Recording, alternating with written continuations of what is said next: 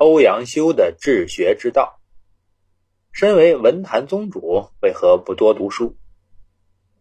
欧阳修主政的时候，遇到自己不懂的问题，就派人持手书前往好友刘昶处请教。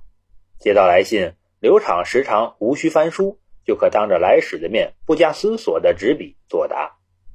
被问的多了，刘昶有时也是不胜其烦，抱怨道：“好个欧九，可惜不读书。”对欧阳修的为人之道表示认可，但对他的学识素养颇有微词，认为他读的书太少了。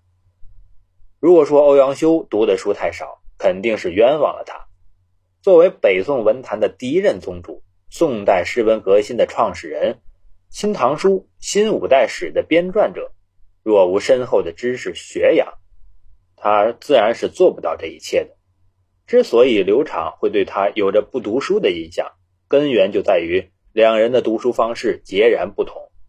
刘昶是个兴趣广博的大家，对经、史、佛、道、金石、蒲瑶、天文、方药、山经、地质都有一定的研究，所以浏览群书、见闻广博而著称。当然，这种广泛的兴趣也在一定程度上成为了一种潜在的阻碍，使得他无法在某项学问上得有大成。毕竟要涉猎如此之广的学科都有研究是非常耗费时间和精力的，最后的结局难免就会堕入到周身是刀把把不利的怪圈当中。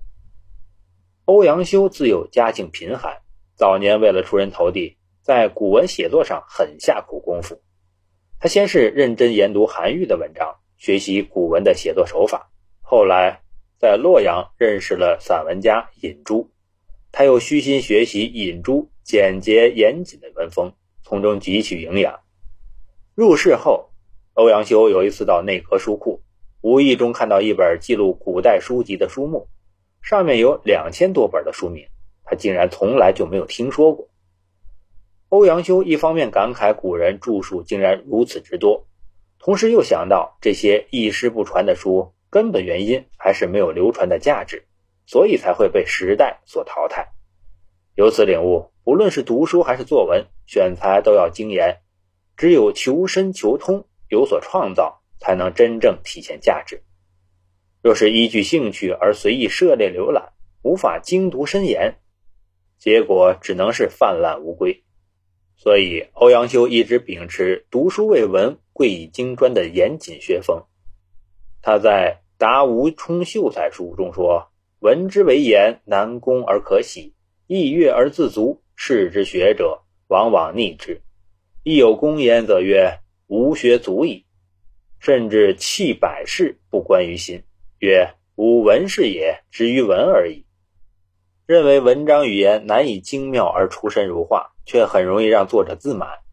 世间的读书人往往耽溺于其中，只要稍有成就，就以为自己的学问已经足够用了。还有人淡漠世事，认为只有写文章才是自己应该做的事情，其余的一切都是漠不关心。这就是为什么在文学创作上真正成功的人是很少的原因。欧阳修说：“孟子为了义理之学，一生奔波劳碌；荀子也是到了晚年才有著作问世。至于杨雄、王通这些人的作品，乃是模仿前人的语言而作，没有自己的创新。”这就是学历不够却又勉强为文著述的例子。其意在强调，读书必须精研深读，彻底掌握。只有积累下了深厚的学养，不论是叙说事理，还是有为而作，一切自然水到渠成。黄庭坚的岳父孙子老曾经向欧阳修请教，怎样才能增进学识？欧阳修说：“此无他，唯勤读书，多为之，自宫。”世人患作文字少，又懒读书，每一书出必求过人，如此少有智者。自病不必待人指摘，多做自见之。欧阳修根据自己的经验，把勤读和多写总结为增进学识的最佳方法，同时指出写作时不要有一心胜过他人的想法，这样的心态很难有成功者。只要平时多读多写。久了，自然就会发现自己文章中的不足，由此获得提高。欧阳修的读书之道就在于“精专”二字。若遇自己不懂的问题，则不耻下问，虚心向他人请教，并不要求自己做一个博闻强记、无事不晓的通人达才。